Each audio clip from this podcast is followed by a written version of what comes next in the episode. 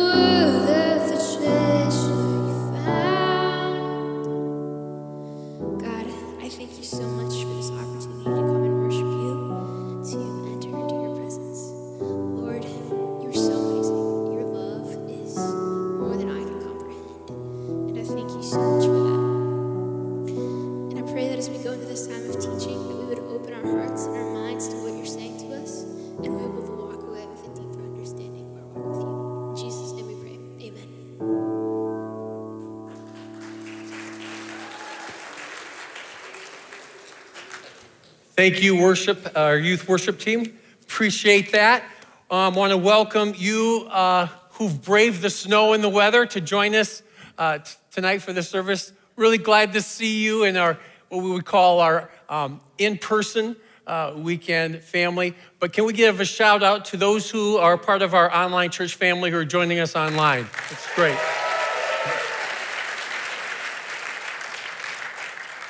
I want to tell you, if I've not met you, my name is Greg. I'm one of the pastors here. And um, I just got to tell you, uh, when Daryl asked me to speak today, um, we were talking about this last week, I wasn't really excited about it. And the reason is, is because it's not fun to be the guy who has to follow the guy who for three weeks in a row knocks the ball out of the park. That's just a lot of pressure. It's a hard act to follow. And I'm telling Daryl this, and Daryl says, Well, Greg, and Daryl's here, Greg, uh, you just have to understand my goal when I get up to preach is to hit a double. Isn't that humble and precious? I mean, hey, you know what my goal is? Not to get beamed. That's my goal.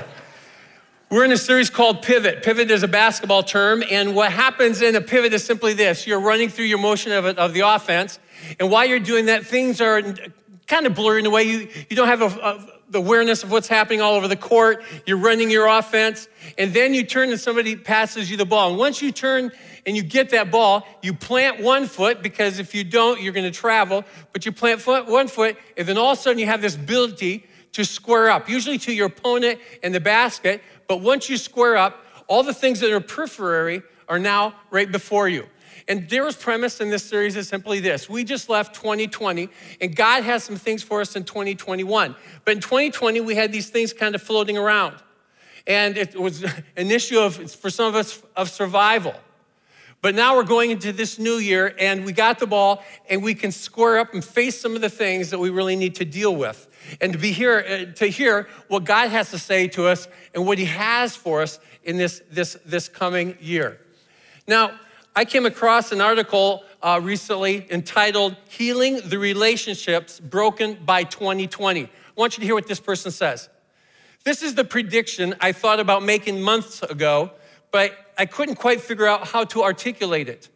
But now I'm ready to predict that many people are going to regret how they talked about and treated others over the last year or so. Christians, especially, will regret how this election has ended deep and important alliances and cost them friendships. We are going to regret things that we posted and tweeted.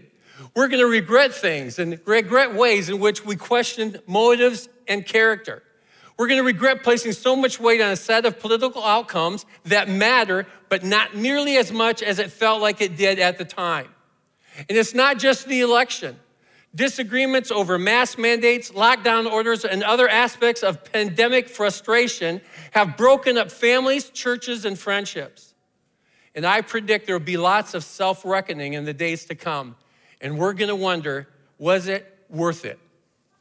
And here's the issue one of the things that we're going to need to address to square up and face, not just individually, but corporately, is this, in this new year, is this issue of forgiveness. So let's pray. Father, we're, we're coming here and we're worshiping you, but we're also needing to hear from you and from your word. We need encouragement, we need hope, and Father, sometimes we need to be convicted and challenged. And we have things that we brought into this, this room that are in our minds and maybe could cause us to be distracted, not focus into what you have to say. So, my prayers, Father, is we will put those on the back burner and hear your word and that you will speak to us. For we definitely need and want to hear from you. And we pray this in Christ's name. Amen. A man once said, God has all the power to do anything he wants. Nothing is impossible for him. But there is something that God won't do. Something God won't do unless you also do it. And what is this one thing? And this is a hard line God will not forgive if you don't forgive. God will not forgive if you don't forgive. Now, we're going to jump right into the text. We're reading from Matthew chapter 18, starting with the 21st verse, and this is what we read. Peter approached Jesus and said, How many times do I have to forgive my fellow believer who keeps offending me. And then he says, Seven times? And it's my guess uh, that Peter's kind of trying to establish himself as, as this really kind of uh, top notch disciple, Christ follower, that he's spiritually got it all together. He wants them to know, his other disciple friends, that his personal forbearance and patience when he's offended is high. And so he says, he says, I'm, here's the bar. Okay, he's talking to Jesus, but he's also looking at uh, his friends. And he's saying, This is it. Uh, I'm willing, and, and it's not going to be easy, but I'm willing to. And he's and wait and wait. And then he says, I'm going to forgive my brother seven times. And I think he turns to his disciples, friends, and looks at them like they would be in awe and wonder. And I think he looks at Jesus expecting uh, affirmation and approval, but that doesn't happen. What happens is this verse 22 Jesus answered, Not seven times, Peter, but 70 times, seven times. Now, he's not very good at math. Uh, he's probably like me and he's counting his fingers. I dropped the four and seven, and he can't figure it out. And then finally he says, uh, That's a lot. That, that's a lot. Uh, what uh, Jesus is doing is he's giving what is called a Hebraism. And basically, that's a, a Hebrew, a Hebrew idiom, uh, an expression. One author said this is what Jesus was essentially saying. What he really meant is this that forgiveness goes on and on and on and on. If Jesus was to take a, a, line from Toy Story, in the words of Buzz Lightyear, he would simply say it this way to infinity and beyond. And that's what he's trying to state. Jesus is saying, when it comes to forgiveness, there are no limits, there is no bar. It goes on and on. There's a book uh, that I picked up years ago uh, from my mother in law's library, and it was in 1985 that opened up that book. It's written by Lloyd John Ogilvie. It's called The Autobiography of God. And his premise in this book is kind of cool because what he does is it's all about the parables.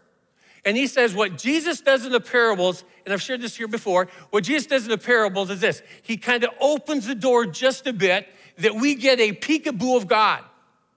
We get to see the heart of God. In fact, one guy called it this terra incognita, which basically is to see the very heart of God. And that's what Jesus does in these parables. That's the whole premise of the book. But listen to what he says on this issue of forgiveness and on what Jesus just stated. The shocking, startling truth is that we are to be to others what God has been to us. And if we refuse, we lose. The continuing experience of God's love and forgiveness is dependent upon our love and forgiveness that we extend to others. Now, that's a hard line, and I think it's gonna be hard as we look at it even a little bit closer. But Jesus wanted to make sure that his disciples didn't miss the magnitude of what he's saying. So he goes right into a story, to a parable that we know as the parable of the, of the merciful, unmerciful servant. And there are three, in this parable, there are three characters there's the king, this guy, and that man. The king, this guy, and that man. And what happens is the king decides he needs to go out and basically uh, settle his accounts with those who owe him money. And one of the guys who comes into his chamber uh, owes the king 10,000 talents. Now, you understand, a talent was worth about $1,000, meaning that this guy roughly owed the king $10 million. It's a huge debt, okay? And this guy doesn't have it. He just doesn't have it. And so what happens is he's defaulted on a debt, and there is a law called the, the, the law of the land. And what happens is, is this if you fault, default on a debt, then the punishment is you, your wife, and your children will be sold into slavery. And that will be your lot for life. In this case, it's gonna be his lot in life because he's never gonna be able to make that money. And when the man hears that, this man here, this guy hears that, he falls to his knees, he weeps, he, he begs for mercy, he asks for a second chance and some time to repay the debt. And so, how does the king respond? It's amazing. The king is moved with compassion. Not only does he spare this guy and not send him into slavery, but get this the king forgives the entire debt. Now, if you've been around the church for a long time or for a while, you know that Jesus is talking about the king and you know that the king is God. And we hear that story and we say, oh, that's so sweet. That's such a good story. And as you're going to see, it's also our story, all right? Think about this guy. Think about this guy. What must it have meant to him not only to have his family spared and get to keep them, but to be forgiven this huge debt? His debt has been erased and now he's a free man. A free man. It must have absolutely changed his life.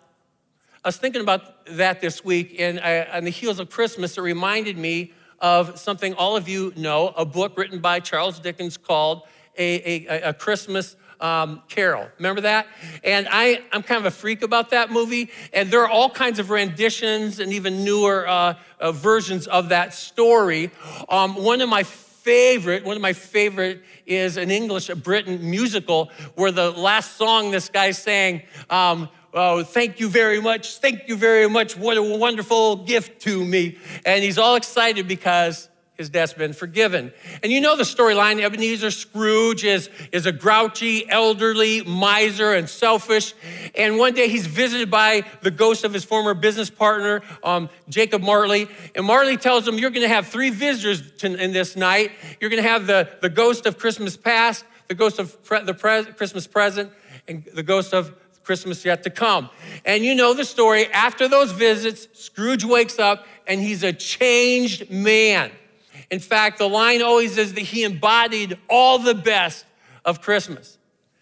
And so if you think about this, this guy who just had his debt forgiven and his family spared, I'm thinking that he would experience that kind of change and that when opportunity presented itself, he would pay it forward just because he was so grateful for the mercy that he had been given.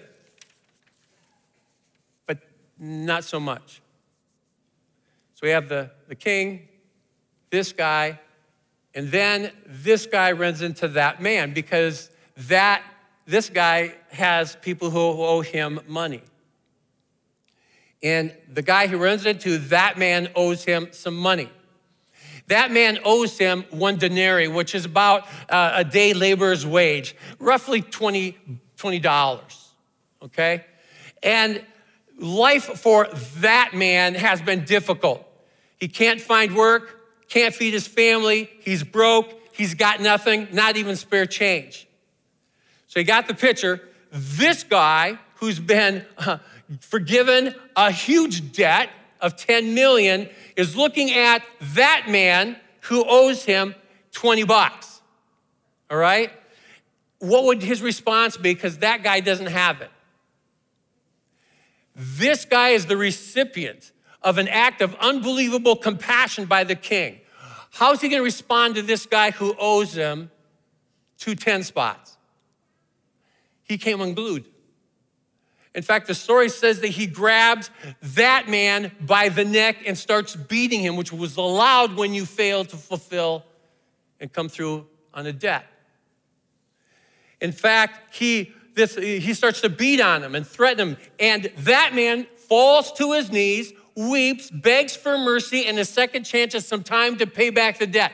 Do those words sound familiar? If you read in scripture, you can see they're the exact same words from the king to this man, and from this man, uh, from, from the, sorry, this man to the king, and from that man to this man. The same words. And Jesus does that um, on purpose. Does that sound familiar? Yes. We just saw that scene. But this man takes that man by the throat, drags him to court, has him thrown into prison until he can pay off the debt. And if you're reading that story and you've read all the way, what the heck? Who does that? Somebody rats this guy out to the king. This king is not pleased, and he has this guy dragged to the very place that he was shown so much mercy. Now, I want to stop there before I tell you the rest of the story, because I think one of the things we do, I, I most of you know if you've been around here, I like to preach on um, Luke 15 and the prodigal son. This is one of my favorite. One time, a pastor told me, You need to preach on other things. And I said, No, that's your job. I'm just filling in. And I'm going to preach.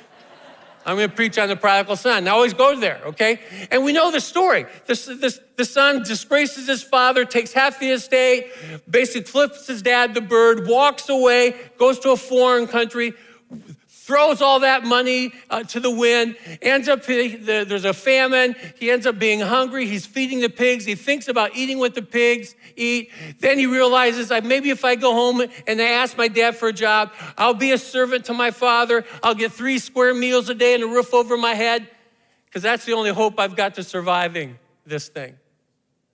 And the scripture says that when the father saw his son a long way off, you remember that's a great line. He runs to his boy and he grabs him and he pulls him in. The son tries to apologize, he cuts him off. And he says, put a, a robe on his back and, and sandals on his feet and a ring on his finger. We're going to celebrate. And we hear that story and we love hearing that story of God's grace. What I'm about to read you is not that. And yet, this is the king, and Jesus is telling us this is God and his response. And this is one of those not warm, fuzzy lines. This is hard for us to wrap our arms around. Listen to what he says, Matthew 18 32. The king said to him, This guy, you scoundrel, is this the way you respond to my mercy? Because you begged me. I forgave you the massive debt you owed me. Why didn't you show the same mercy to your fellow servant that I showed you? And then the next verse says this In fury of anger, in a fury of anger, the king turned this guy over to the prison guards to be tortured until all his debt was paid. We don't like to see God in that light. I want that warm hug from dad. And this is not that. And unless unless we miss it, listen to what Jesus says. This is the exclamation mark of the storyline he wants us to catch. This king did the same as my heavenly father will do to you. That's a hard line. You must forgive your brother or sister with all your heart, or my heavenly father will not forgive you. That's a ouch. One man wrote these words The word heart here is like a barbed hook, a fish hook. We can't slip off. We may say we forgive, we may conceptually forgive, but it is the vocation of the heart not to forget. Many of us will forgive, but not forget. Or we will forgive the person, but not the deed. All of those are ways of evading the reproduction of the awesome completeness of God's forgiveness for you. So here's the deal um, all of us have a debt that we cannot pay. Bible says it this way in Romans 3:10 there is no one righteous not even one. The word righteous there simply means doing all things rightly at all times. Jesus was called the righteous one. Why? Because he always did the right thing. All right? We, not so much. And the word that we use for that, the Bible uses for that, is sin. And what is the price of sin? The Bible says the wages of sin is death. That's what we deserve because we cannot pay the debt. So, what is what is the response that, that we are going to have when the king calls us to account for our debt? And I want you to know that's why the cross is over here, this big cross. And I appreciate Steve and um, um, uh, uh, just forgot uh, his name. Um, the other guy, Rickard, what's your first name? Uh, Steve and Steve. Um, Steve Wordemont, Steve Rickard. And they built this cross around uh, Easter time. And this, this here is important because we're going to have to come to the cross, and the only posture we can have is to fall on our knees and to accept the grace that God offers us there. That's it. The wages of sin is death, but the gift of God, and this was an expensive gift, it cost him the life of his son. The focal point of grace is the cross. And that's where my debt and your debt was paid in full. You see, forgiveness is, is part and parcel of the message in the life of Christ, especially as you see them in the Gospels. In Matthew 5 7, uh, Jesus says, Blessed are the merciful. Why? For they will be shown mercy. Jesus made the matter of forgiveness a central tenet in the Lord's Prayer that we all know. Forgive us our sins as we forgive those who sin against us. There, you don't get to choose. Make no mistake about it. To forgive as we have been forgiven is hard. It's hard work, but it's what the Lord commands, and there are no exceptions. I want to talk about three kinds of forgiveness for a few minutes. And before I share the first one, I want you to know if you're like a theologically astute and you like to cross your T's and dot your I's when it comes to doctrine and spiritual truth, this one will be a little bit hard to process, but give it a second, if you will. There are three types of forgiveness. You might have all three or a combination or one that you need to deal with. But the first one is this some of us here might need to forgive God. You go, what do you mean? Might you, you might need to forgive God. Why? Imagine, imagine that you're sitting in this chair like I was, um, and you, God's behind you, and He's up on top, and over your head is God's hand. And He doesn't allow anything to come into your life that doesn't go, go through His hands first, okay?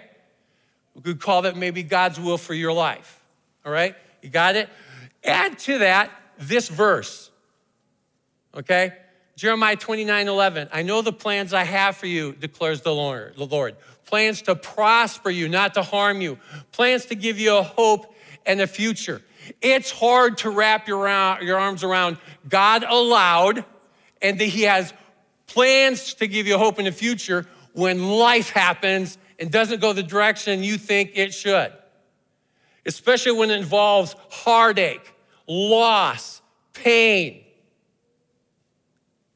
You know why it's hard? Because we, we can't rectify that. God loves us, God has a plan for me. What's this? What's this? If God loved me, why didn't He prevent it? If God loved me, why, did, why didn't He step in and save the day? Why did He allow, allow that, that, that relationship to go sour? The opportunity to slip by? For the, the, the test to reveal I have cancer? Why didn't He stop my loved one from dying? Those are hard. That's a hard reality. God didn't rescue me. A lot of people know that. Why? We want the why. God, why didn't you rescue me? And what we can do, we can develop what one friend of mine called a floating bitterness towards God. And we step back and we say, you, you've heard people say that if that's that kind of God and he didn't do what I thought he should do, I can't, I can't serve that God. Dave Miles, uh, who did an interim uh, couple year, or year or so for us, he said a message on this, this podium. He said, A lot of people that turn their back and walk away from God do so because God disappointed them and God let them down. Sometimes we need to forgive God. And in that, that means we also need to ask for forgiveness from God because we know the scripture says that, you know, we need to trust Him and have faith even when we don't understand and we need to believe that all things do work together, even though we can't connect the dots. Sometimes we need to forgive God. Secondly, sometimes we need to extend forgiveness to others. We get that. That's hard. Ephesians says, Be kind to one another, tender hearted. And here's this line forgiving one another as Christ, God, forgave you. That means that coach who cut you, that includes that former employee, okay? Uh, employer who fired you on the basis of false information. That means your abusive ex who took the money and the kids and does everything they can to hurt you. That means that friend who deserted you and that other friend who left their dagger in your back. That means that family member, okay, who lied about you. That's hard. Those are hard. Harder still is when somebody hurts the people you love. That's a hard one to forgive. We'll take it, But that one can be really difficult, especially if it involves our kids or our grandkids or our spouse. I got this, and I wanted to throw this in. Forgiveness at its core means to choose to see your offender with a different set of eyes. When missionaries took the message of God to the Eskimos, the missionaries struggled to find a word in the na- native language for forgiveness. And they finally landed on this cumbersome 24 letter word. And I'm going to try to say it. Isyumagi Zhu Zhang Nenner Nik. And what that means is this learning to not be able to think about it anymore. You ever give too much time and thought to that person and what they did to you? Do you know how m- much money is spent? Because people who forgive turn bitter, and bitterness is unhealthy to the body physically. And it ruins your spirit and your attitude. You forgive, you forgive freely. Why? Because God forgive, forgave you freely. And then finally, this is the hardest one. we need to forgive, you ready for this? Ourselves. That's hard. It's hard when some of the worst wounds that we have were self inflicted because we chose poorly or did the wrong thing or said the wrong thing. And it costs us and it hurts us. And you know what we do? We remind ourselves, I'm not a good person. I'm a failure. I can't fix this. There's no hope for me. And then we get to get to stick out and we beat ourselves up over and over and over again because we can't forgive ourselves. I have a friend I want to come up and share with me for a few minutes here. Her name is Ashley. Some of you have met Ashley or heard her story before, and she's become a, a good friend of ours. And uh, so for her to be willing to come up and share a little bit of her story, I, I'm appreciative for that. How you doing, Ashley? You can take that off. Okay.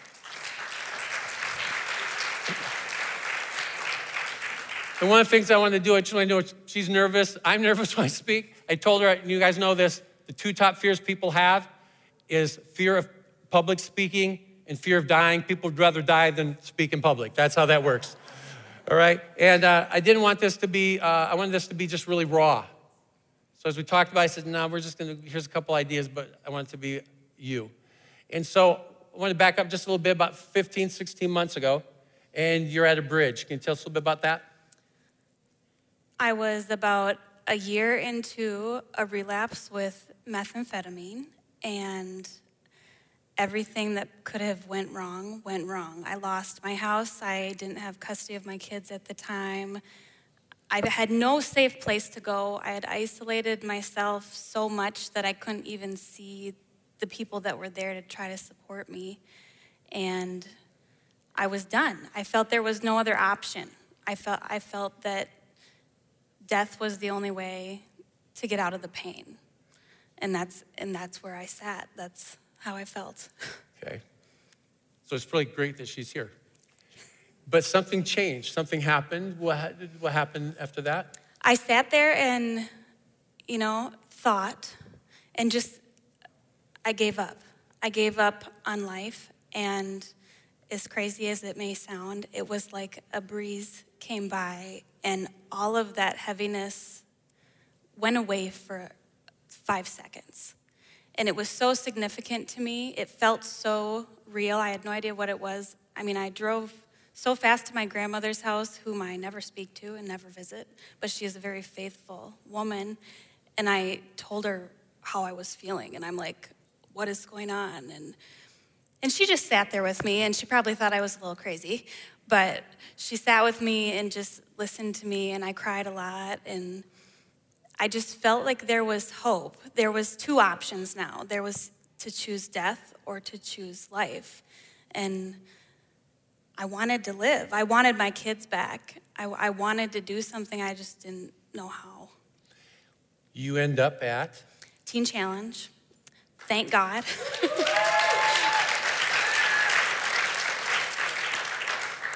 I, I, remember I was in an outpatient treatment failing miserably. I wasn't sober at all. But I remember when I asked her or told her I needed to go somewhere else, I said, I do not want to go to Teen Challenge.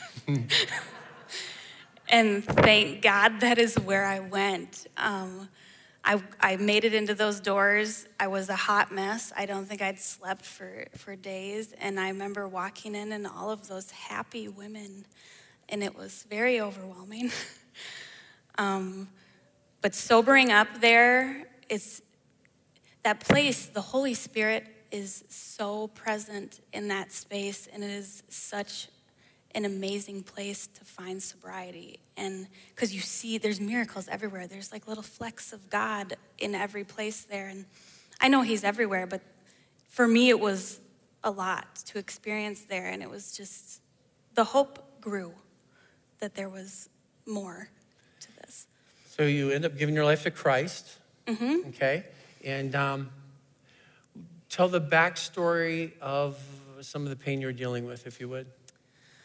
Um, what? So my father um, committed suicide in 2014. Um, he also took the life of my nine-year-old sister, which is what led me to my very big relapse.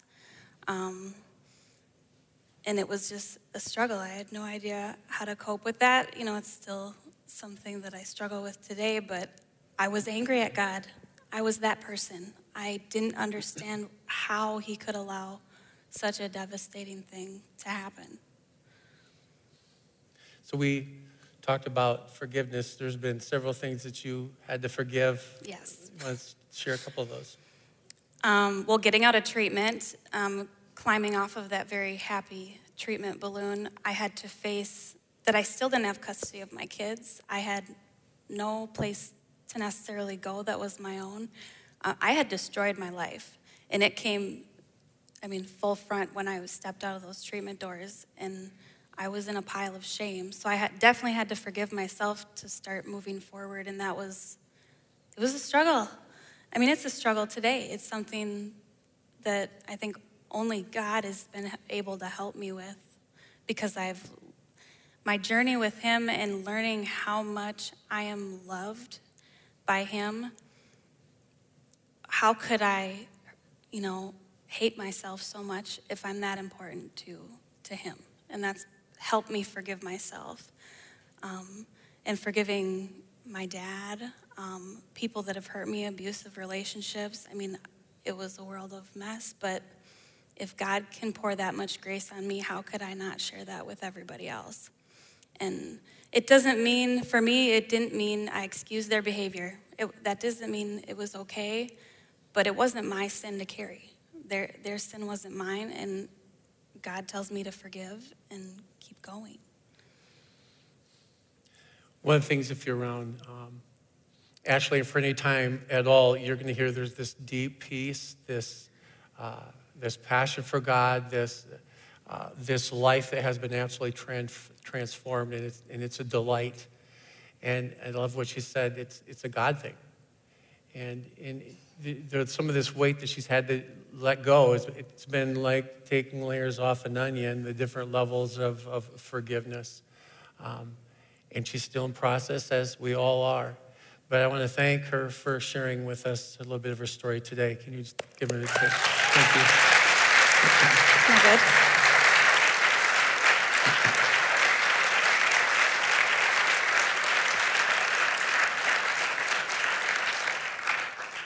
In closing, I just want to add one more weird thing to this, um, another pointed um, thought. And it's an author who wrote these words Jesus' standard of forgiveness is radical, breathtaking, and seemingly impossible. I'm not so sure that I'm up for the challenge, but at least I can try.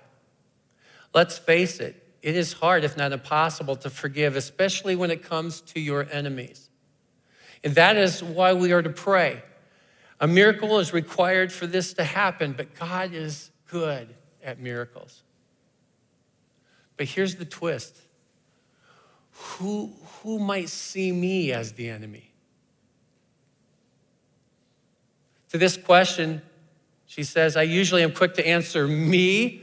Who could possibly see me, a hardworking, generally well meaning me, as the enemy? But, folks, sometimes we are the one who needs to ask for forgiveness. And that's a key component as well. So, the bar on forgiveness has been removed because there is none. And Jesus has made it clear that we are to forgive as God has forgiven us. And the focal point of that is the cross. And the question I got to ask you now is how you doing when it comes to forgiveness? Let's pray.